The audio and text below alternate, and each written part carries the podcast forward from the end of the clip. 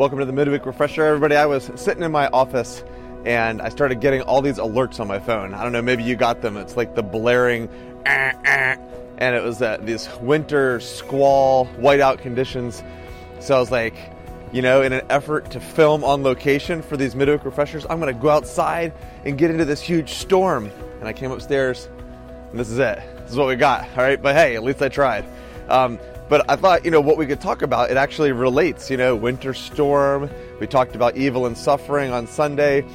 Jesus was in a storm one time. See how I connected those two things? This would be much more powerful if something was actually happening out here. But in, in Mark 4 and in Matthew 8, um, Jesus gets into this situation with his disciples, and there's a couple things to note. Number one, Jesus is, uh, it's his idea to get in the boat. All right, so he says, hey guys, let's get in the boat and go across this water. So they get in the boat following Jesus' lead, and this horrible storm comes up, so much so that they are fearing for their death, is what it says. And so just pause the story right there. I mean, sometimes that's that's part of the problem of evil and suffering. We feel like we've been following God. We actually might even feel entitled to a safe journey, you know, quote unquote, safe journey because we've been following God. And yet, just because you're following Jesus just because you're being obedient to God's call on your life, just because you're following where He's leading you, does not mean there won't be evil and suffering that comes your way. It does not mean we won't face storms, even intense ones. I mean, it wasn't like this storm, it was a storm. I mean, it was. They were fearing for their life, and immediately what they do, which is what we do, is they they start to doubt that God cares for them.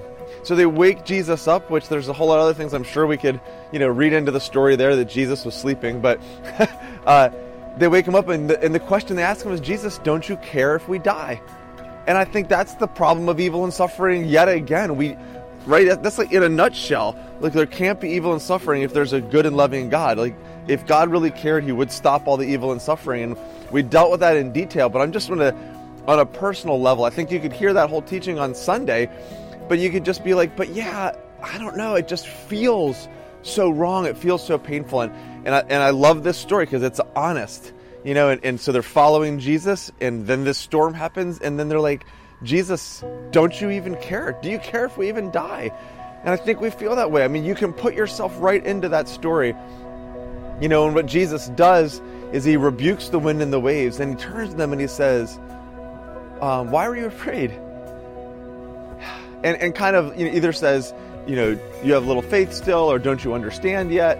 And and I love like especially in Matthew, there's this progression that Matthew's writing that he's just kind of revealing who Jesus is, and you kind of like right before the storm story, there's the centurion um, and his daughter um, or, or, his servant, somebody like that. And, and there's this huge miracle that Jesus does. And these other people are starting to understand that Jesus is more than a teacher, he's more than a prophet, he's more than a good guy.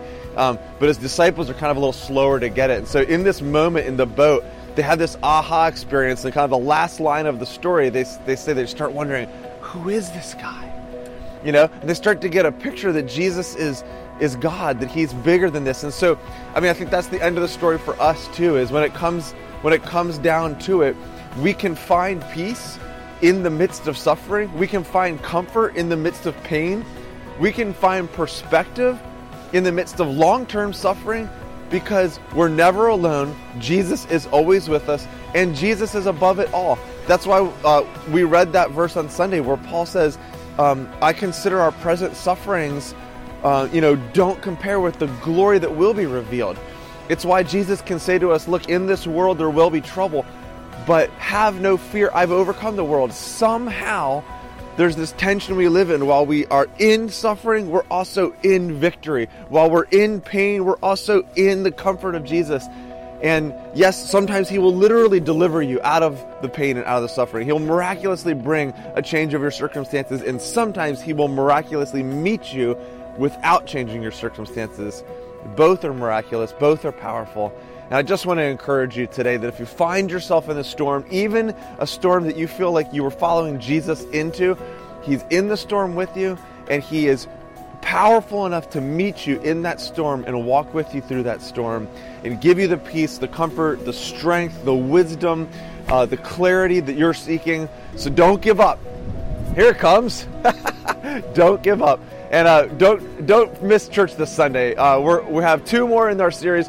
This week we're talking about the Bible. So if you've ever wondered, like, why do we why do we read the Bible and how do we, you know, aren't there a lot of mistakes in it? And wasn't it written thousands of years after the events actually happened? We're going to deal with all of that on Sunday. So uh, make sure you come, bring some friends. We'd love to see you there.